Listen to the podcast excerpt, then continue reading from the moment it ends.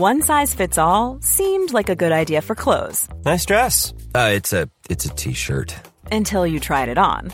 Same goes for your healthcare. That's why United Healthcare offers a variety of flexible, budget friendly coverage for medical, vision, dental, and more. So, whether you're between jobs, coming off a parent's plan, or even missed open enrollment, you can find the plan that fits you best. Find out more about United Healthcare coverage at uh1.com. That's uh1.com. There's never been a faster or easier way to start your weight loss journey than with PlushCare. PlushCare accepts most insurance plans and gives you online access to board-certified physicians who can prescribe FDA-approved weight loss medications like Wegovy and Zepbound for those who qualify. Take charge of your health and speak with a board-certified physician about a weight loss plan that's right for you. Get started today at plushcare.com slash weight loss. That's plushcare.com slash weight loss. plushcare.com slash weight loss. Burrow is a furniture company known for timeless design and thoughtful construction and free shipping, and that extends to their outdoor collection. Their outdoor furniture is built to withstand the elements, featuring rust-proof stainless steel hardware, weather-ready teak, and quick-dry foam cushions. For Memorial Day, get 15% off your Burrow purchase at burrow.com slash ACAST and up to 25% off outdoor. That's up to 25% off outdoor furniture at burrow.com slash ACAST. Join us for a journey as we go back to the great civilizations of the past. Who were the people? What were they like? How did they begin? And how did they end? Let's find out on Fan of History.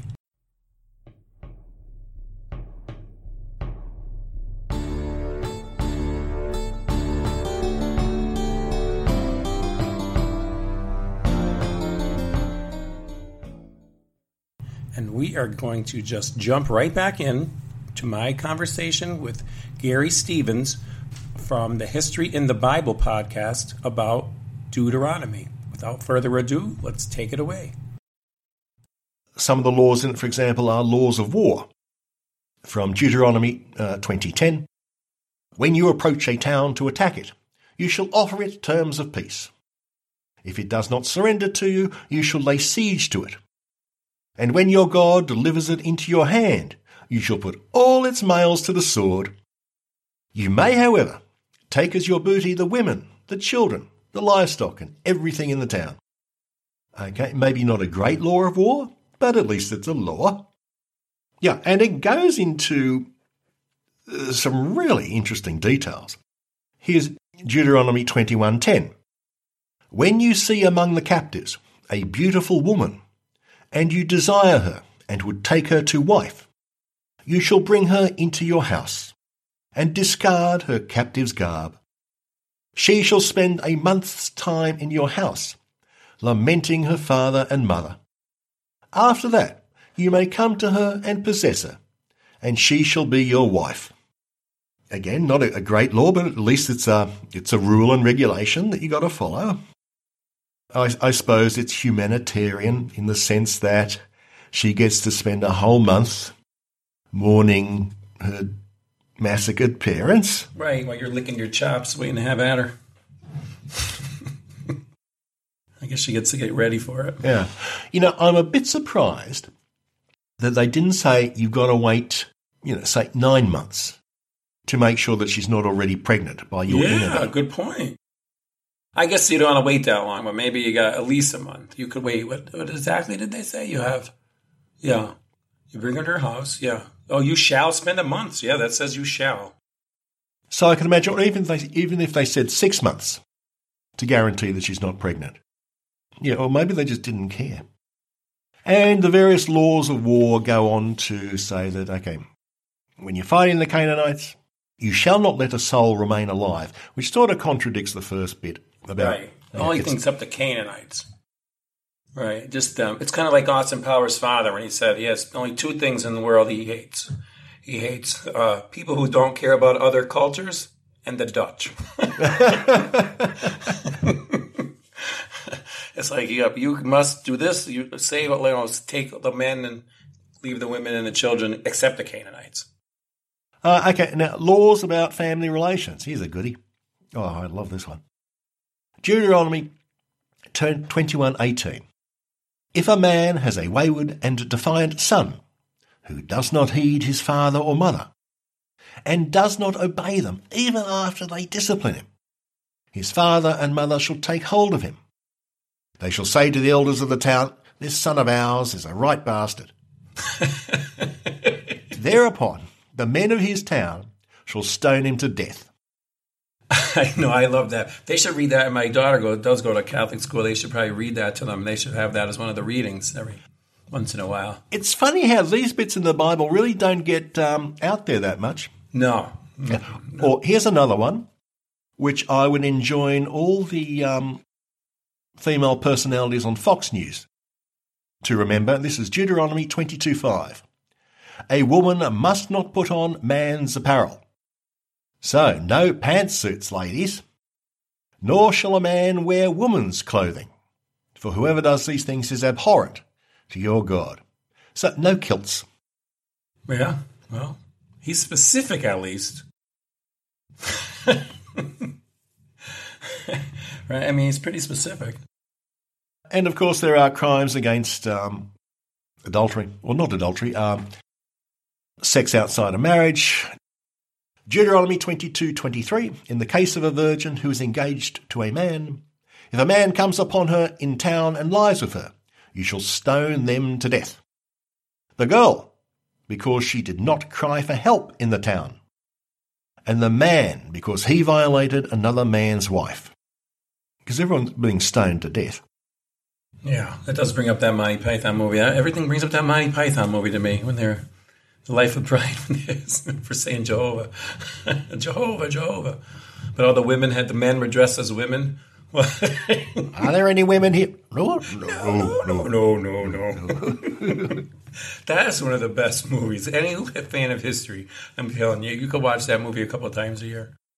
And, and it's probably the most accurate depiction of Roman Judea ever made, I think. I believe. You know what? I think you said that on one of your podcasts, and I had just lit, watched the movie like the week before, and I was like, "That's what I was thinking." Man, that's that is so true. Yeah, it is.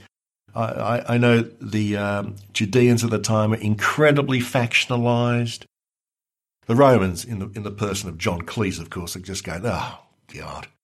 I'm going to find that your episode for that one is I'm going to put in the show notes because that's a great episode you did. Because when you, it's when he, I don't remember the line, but it's when he says we're the Judean front and we're not the front of Judea or something. That was the, that's the best.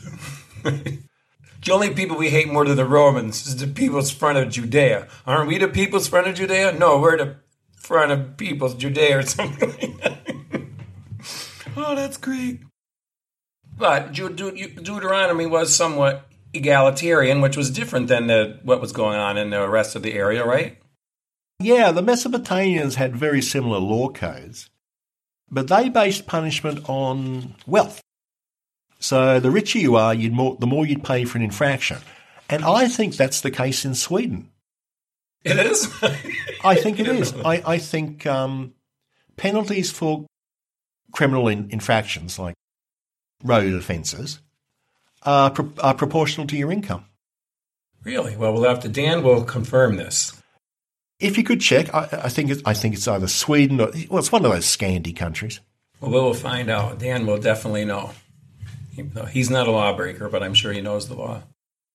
Uh, I hope I'm, I'm just not hallucinating that. well, we'll find out. I mean, I think that's a fairly good system, actually.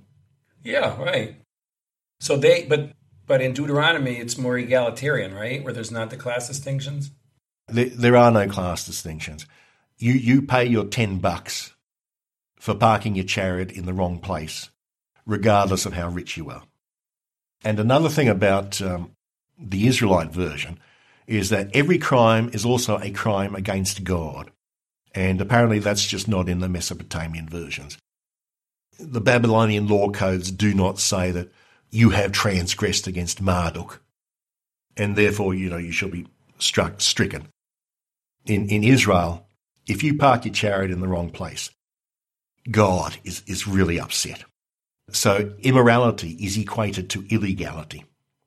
And offences against morality are also religious offences. I was to say that it is like they're so similar in the Esarhaddon succession treaties I mentioned before there's so many similar curses and things like there. I mean, the Esarhaddon ones are hysterical. There were some I didn't even remember. I you, there's pretty funny, and then there's pretty obvious that the writers of Deuteronomy were definitely well aware of the um, Esarhaddon succession treaties. Wouldn't you think?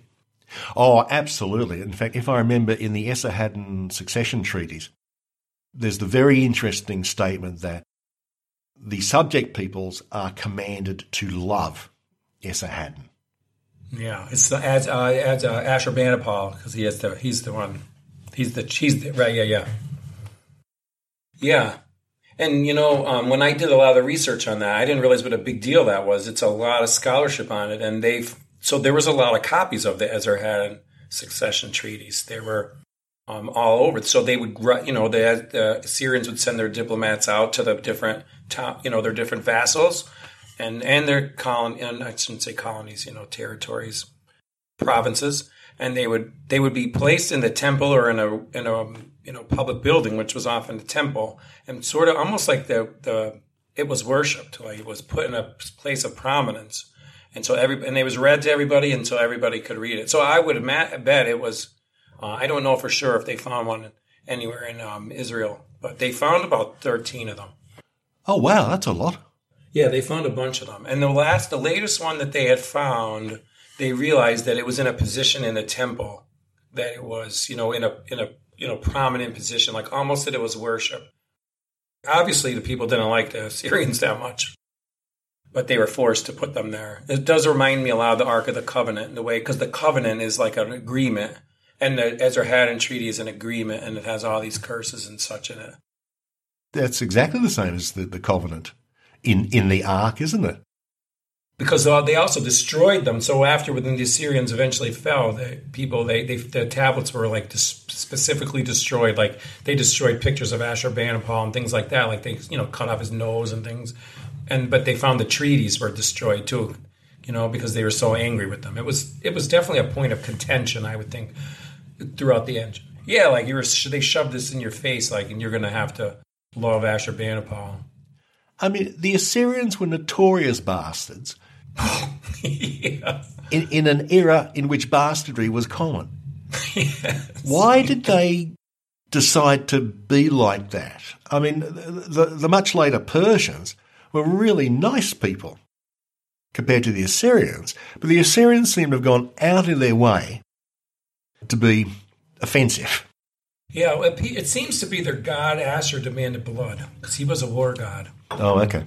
So I know Dan always mentions that. I, I, would like to do an episode on Asher sometime, like really dig into the religion of the Assyrians. And of course, it's you know more esoteric to the priests and the scribes, and then the regular people are just like, if I mix this potion, will it make my girl love me? That kind of stuff, or will I get my, my where my crops grow? you know, they had to live their life. But when the, the priests and stuff, there was a weird, there's like number 1,000. All the gods of the Assyrian religion add up to a thousand, and each one has a number. And Asher is in some form the all the gods put together in one to the priests. But he was a war god, and he demanded blood. I think it would be a good foreign policy principle to avoid any country whose primary deity is the war god. Yeah, right. you know, like when you see like Conan the Barbarian in that real evil place, and there's like that. It always seems like that's like Asher. You know, you're like, okay. If you're looking for plump lips that last, you need to know about Juvederm lip fillers. With Juvederm Volbella XC and Juvederm Ultra XC, your lip look, whether it's subtle or bold, can last up to one full year with optimal treatment and no additional maintenance. Find a licensed specialist and see if it's right for you at Juvederm.com today. That's J U V E D E R M.com. Add fullness to lips in adults over 21 with Juvederm Volbella XC or Juvederm Ultra XC. Do not use if you have severe allergies or a history of severe allergic reactions, or if you're you're allergic to lidocaine or the proteins used in Juvederm. Tell your doctor if you have a history of scarring or taking medicines that decrease the body's immune response or that can prolong bleeding. Common side effects include injection site redness, swelling, pain, tenderness, firmness, lumps, bumps, bruising, discoloration, or itching. As with all fillers, there's a rare risk of unintentional injection into a blood vessel, which can cause vision abnormalities, blindness, stroke, temporary scabs, or scarring. For full important safety information, visit juvederm.com. Everyone knows therapy is great for solving problems, but getting therapy has its own problems too, like finding the right therapist, fitting into their schedule, and of course, the cost. Well, BetterHelp can solve those problems. It's totally online and built around your schedule. It's surprisingly affordable too. Connect with a credentialed therapist by phone, video, or online chat, all from the comfort of your home. Visit betterhelp.com to learn more and save 10% on your first month. That's BetterHelp, H E L P. I'm Sandra, and I'm just the professional your small business was looking for. But you didn't hire me because you didn't use LinkedIn jobs. LinkedIn has professionals you can't find anywhere else, including those who aren't actively looking for a new job but might be open to the perfect role, like me. In a given month, over 70% of LinkedIn users don't visit other leading job sites. So if you're not looking on LinkedIn, you'll miss out on great candidates like Sandra. Start hiring professionals like a professional. Post your free job on linkedin.com/people today.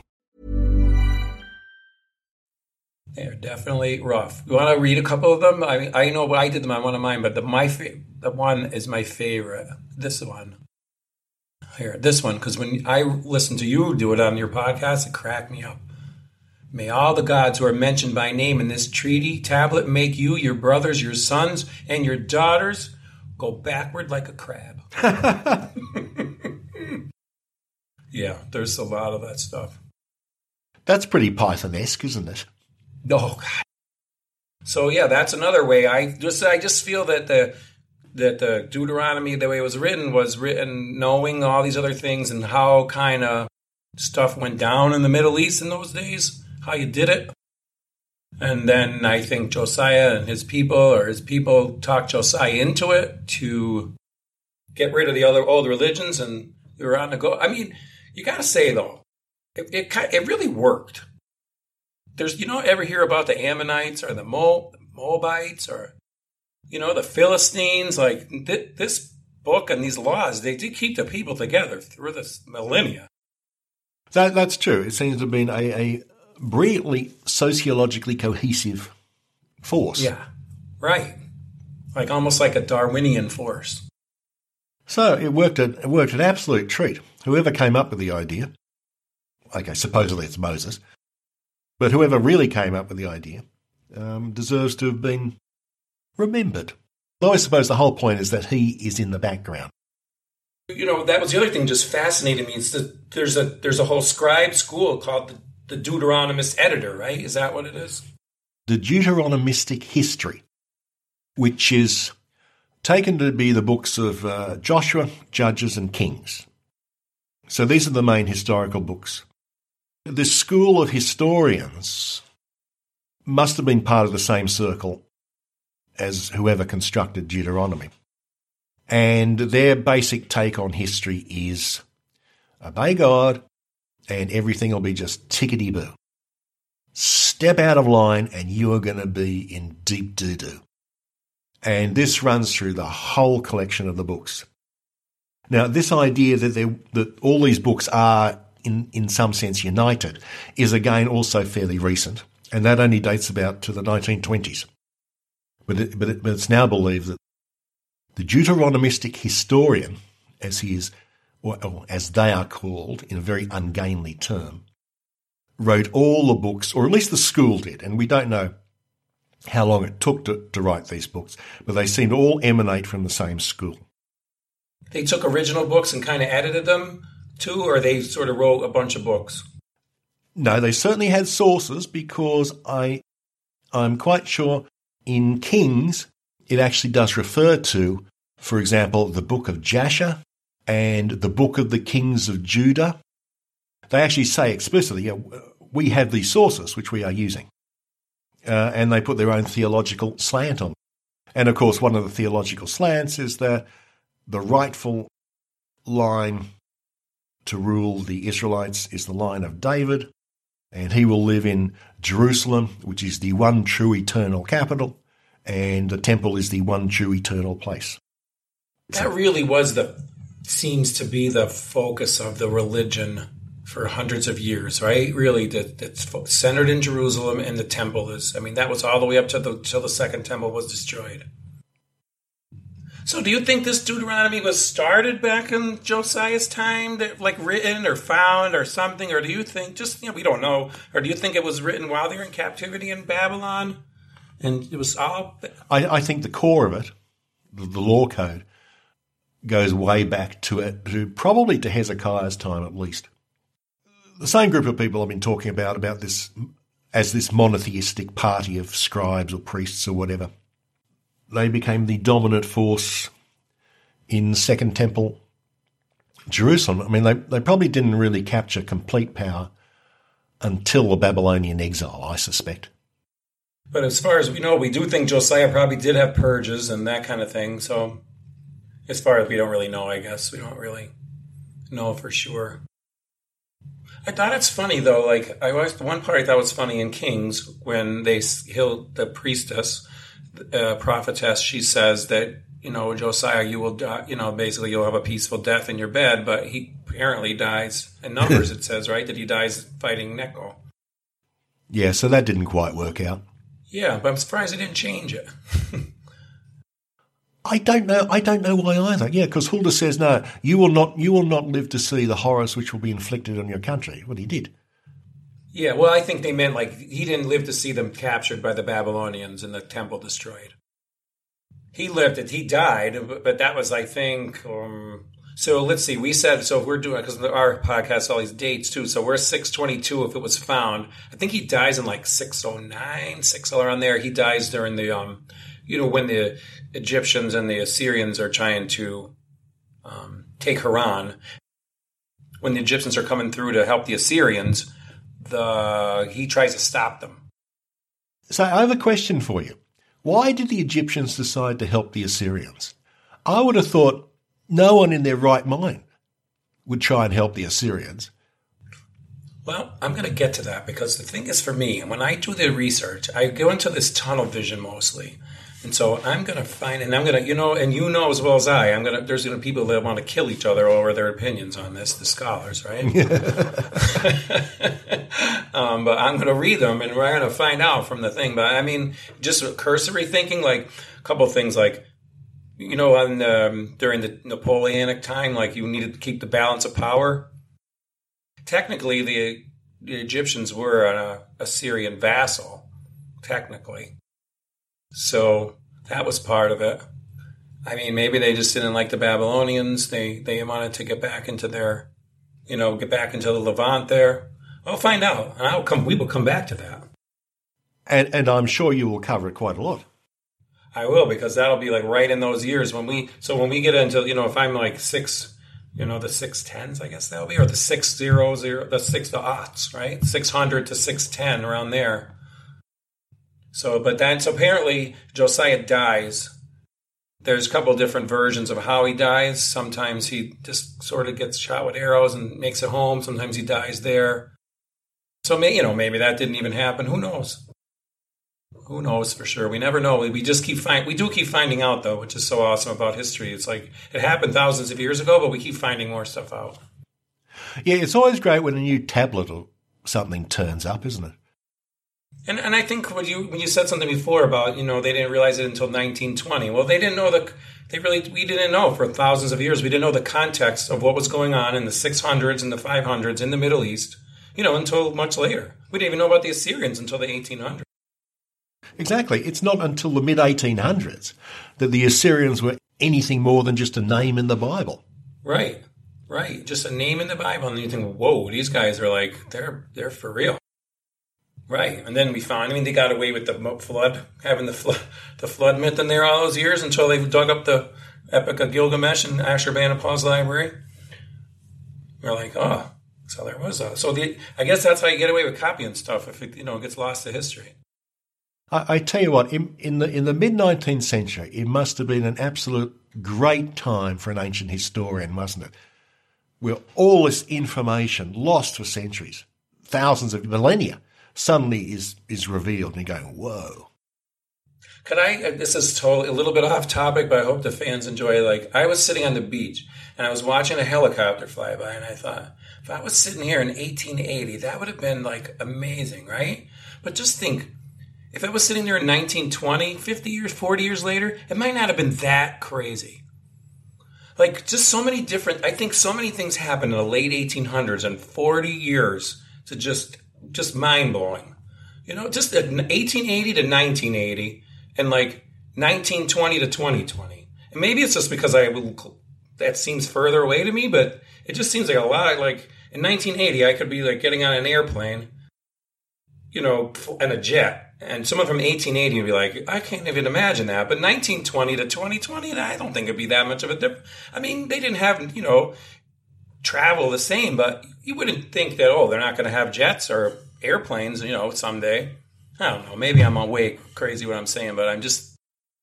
I mean, the late 19th century is this titanic shift from sort of um, steam and steel to electricity and chemistry.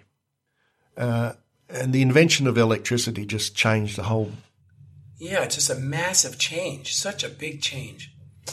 Anyway, and maybe that's just as far back as our minds go. You know, I think back to like I knew my great grandmother. She was born in 1901. So then I heard, you know, talk about her father. But you know, I was 13 when she died. But I knew my great grandmother was born in 1901. So you, it's 2020. That's 120 years of history, like living history. A lot happened then. Oh, a lot happened then. Sure, in between then. But I'm sorry, I, I sorry, I get uh, I go on a tangent sometimes.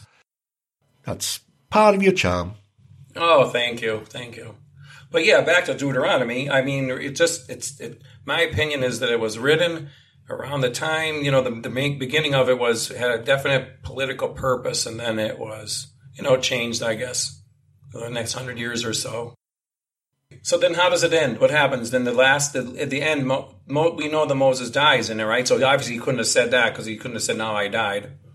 No, oh, hang on. How does it end? That's a good question. oh, here we go. Okay. The final chapter of Deuteronomy. Now, remember, Moses and all the Israelites are on the other side of the Jordan, looking longingly at all the people they're about to kill in Canaan. and it says, Moses went up from the steppes of Moab to Mount Nebo, and Yahweh showed him the whole land of Judah. And Yahweh said to him, This is the land of which I swore to Abraham, Isaac, and to Jacob. I will assign it to your offspring. Okay, you waited a few centuries, but well. I have let you see it with your own eyes, but you shall not cross there. Never again did there arise in Israel a prophet like Moses, whom Yahweh singled out face to face, for the various signs and portents that Yahweh sent him to display in the land of Egypt, against Pharaoh and all his courtiers and his whole country, and for all the great might and awesome power that Moses displayed before all Israel.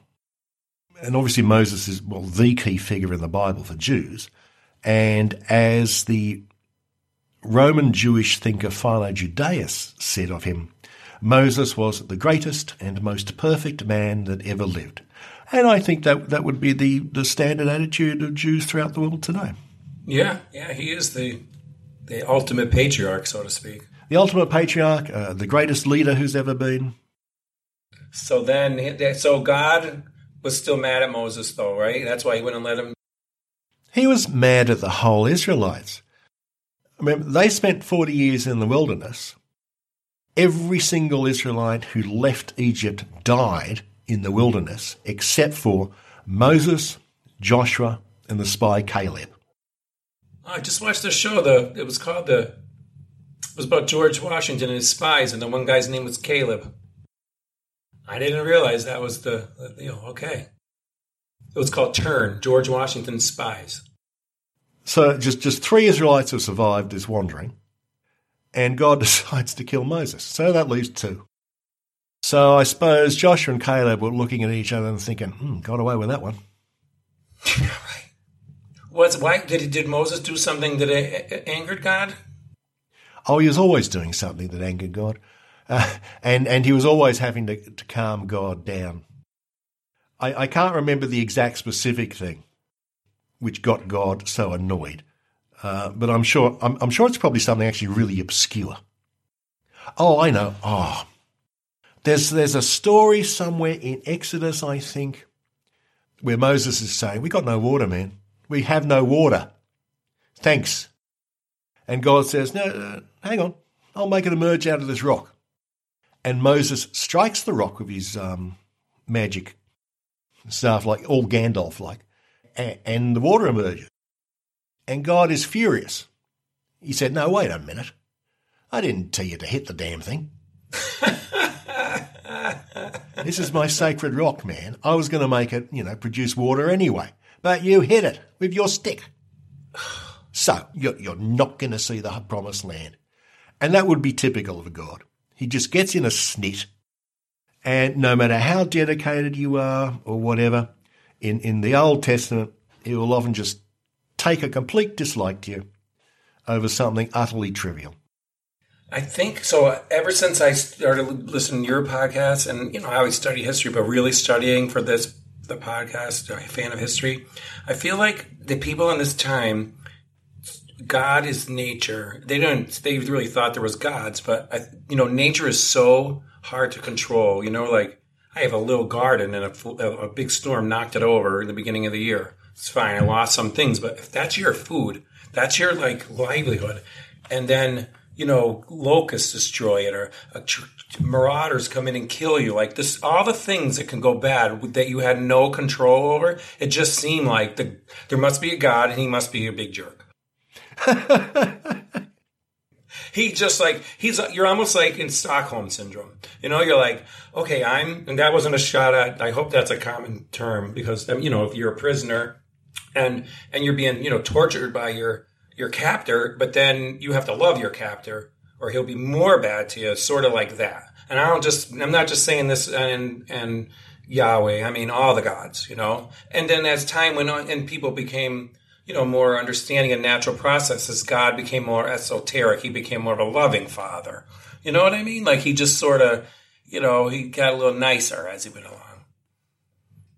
I, because you know then he wasn't. So that's the way I, I, I that's my um, philosophy on it. You know, God, the gods just were nature, and nature was so hard to control.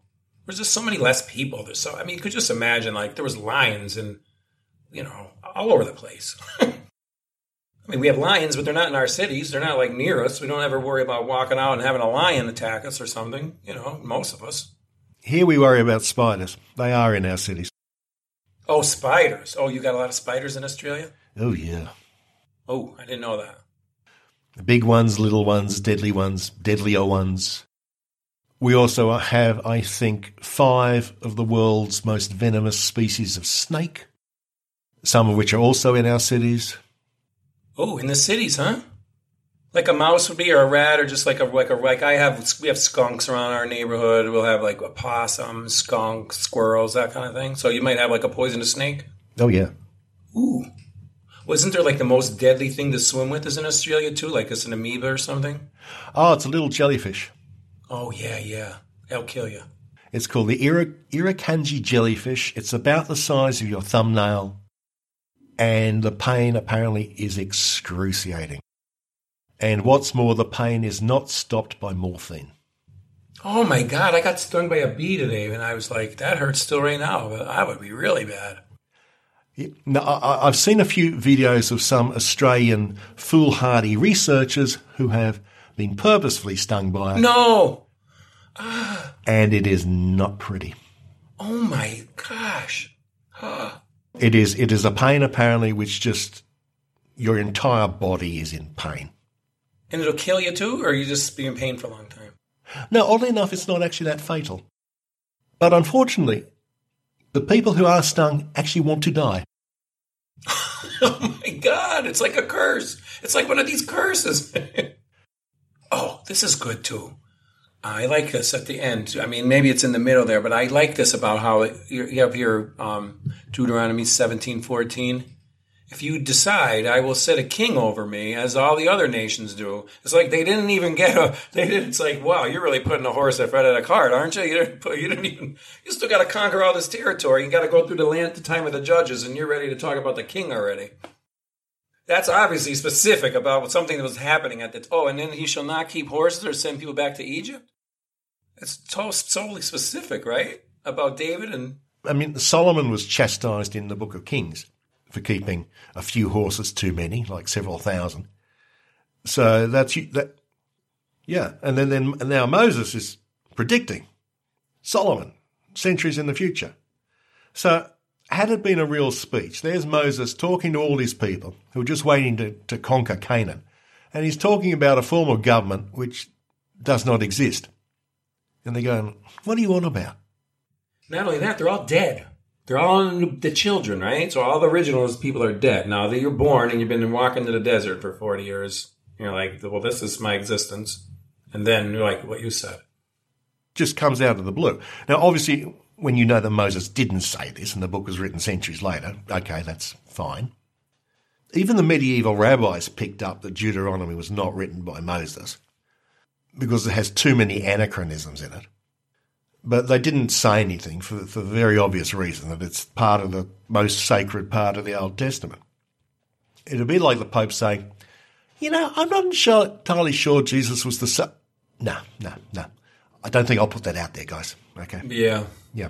Yeah, that would not go over well. Uh, yeah, I look at that scene of, as sort of like another Monty Python scene where they're like, "What did he say? The meek will inherit it. Oh, the meek, good for them. They've had such a rough go of it. it's like, you know, they're listening, like, what are you talking about? and did he say, blessed are the cheesemakers? I think we should do a whole episode just on that. We should watch it and just laugh at the whole thing. oh my God, I know. I really appreciate you know talking with me, Garry, and I. When we do this, we're um, I'm two hours a day before though, so right now it's 8 o'clock p.m. and it's the next day for Garry. So we do this on two separate days, right? Right. So it's two hours. I'm two hours before. So it's like I start at seven. It's nine o'clock in the morning for Garry. So you know the time. So I appreciate Garry, uh, you know, helping me out with the podcast. I still have to do research on the 640s. So that's why it's um he helps me get a, get a couple extra podcasts in there, which I think this is the 640s, and it's super interesting. I, I, just, for some reason, just love Deuteronomy. Just think it's so super interesting, and I love Garry's podcast, so I do appreciate you coming. On. And I love your show too. Do you? Oh, that's awesome. Fan of history. We're on the upswing. We're getting a lot more view listens, so the people could uh, go to our Patreon page you could check us out on Facebook. I'm uh, we are a Fan of History on Facebook. I check it and Dan checks it. We love to reply if you have anything to say. If you're mad at me for talking about Yahweh, I don't mean to be disrespectful. I really don't. I'm I'm just I love the history of the Bible, the history of religion. I, I do. I love that. I think that studying religion is very interesting. It doesn't mean that think of it one way or the other. It's just you know a personal opinion of how you feel about the actual um, theology of the religion. But I think religions are just super interesting, and, and especially uh, the Hebrew religion. And you must as well, right? Because you have a whole podcast on it. That's true. I have a whole whole podcast on it. Yeah, which is called the History of the Bible. Right, history in the Bible. In the Bible. And by the way, now Google Play has Google Podcasts, and all your stuff is all up there. So you could you could listen to um, Garry on Google Podcasts. It used to be not everything was all Garry's stuff wasn't on Google Podcasts. You would miss a couple episodes, so I used to have to listen to it on Stitcher. But now with Google Podcasts, you can listen to all of history in the Bible. Oh, right. Because Google sent me an email a couple of weeks ago saying, "Yeah, would you like to join Google Podcasts?" Now, I, of course, not knowing it was a Nigerian prince trying to get access to my bank account, said "Yeah, sure." So it's actually worked. Okay, good. Yeah, it worked because and it worked pretty good. So I have Google Play. I use that for my music and everything. I'm a Google guy. So um, you know, I do my podcasts on my Google Play app, but then it said, "Would you like to transfer all your podcasts over to the new Google Podcast app?" Yes. clicked it over. Everything went over. I had already found yours on that when I downloaded it, so it was all there. The pictures, it's all, it's all good. So, uh, you know, any of you people, guys, listeners who use uh, Google, you could definitely find Garry on um, on Google Podcasts now. I have a, and I have a friend, my friend Angela. Shout out to her. She loves your podcast. She started listening to it. So. And hello to Angela back. All right, guys. Thank you very much. And remember, Patreon for. Do you have a Patreon page too, Garry? No, I don't. I've never, I've never, I've never got around to it. Is it worth it? I don't know. Dan probably gets keeps a lot of money. I don't know. He doesn't give any to me. you know what? That just shows you it's a labor of love, right? It really is. I really, I really, I know yours is a labor of love. I mean, shout out to Frank too. Frank loves your podcast as well. Oh, thank you, Frank. Thank you, Frank. Frank's list. Frank Frank goes for walks and he listens to like four or five episodes at a clip. Oh wow. I mean, your stuff is really good. Any of our listeners listen to this? I definitely think you should check it out. It's really, really good. And to my listeners, I say you should certainly check out Fan of History if you want to hear a really thick Swedish accent. and, a, and, a, and a Northeast Pennsylvania one with it. All right, everybody. Thank you very much. Like I say, if you have any comments, questions, you know, don't, don't bother Garry. Bother me with it. I should say any good comments you could tell Garry, but anything bad, I'll take the heat. Okay, I'll, I'll take that. All right. Okay, bye bye, everyone. Bye. If you enjoyed this podcast, please consider supporting us on Patreon. Patreon.com slash fan of history. Just a dollar an episode would help us out. Thanks, and see you next time. Planning for your next trip? Elevate your travel style with Quince. Quince has all the jet setting essentials you'll want for your next getaway, like European linen, premium luggage options, buttery soft Italian leather bags, and so much more. And it's all priced at 50 to 80% less than similar brands. Plus, Quince only works with factories that use safe and ethical manufacturing practices. Pack your bags with high-quality essentials you'll be wearing for vacations to come with Quince. Go to quince.com slash trip for free shipping and 365-day returns.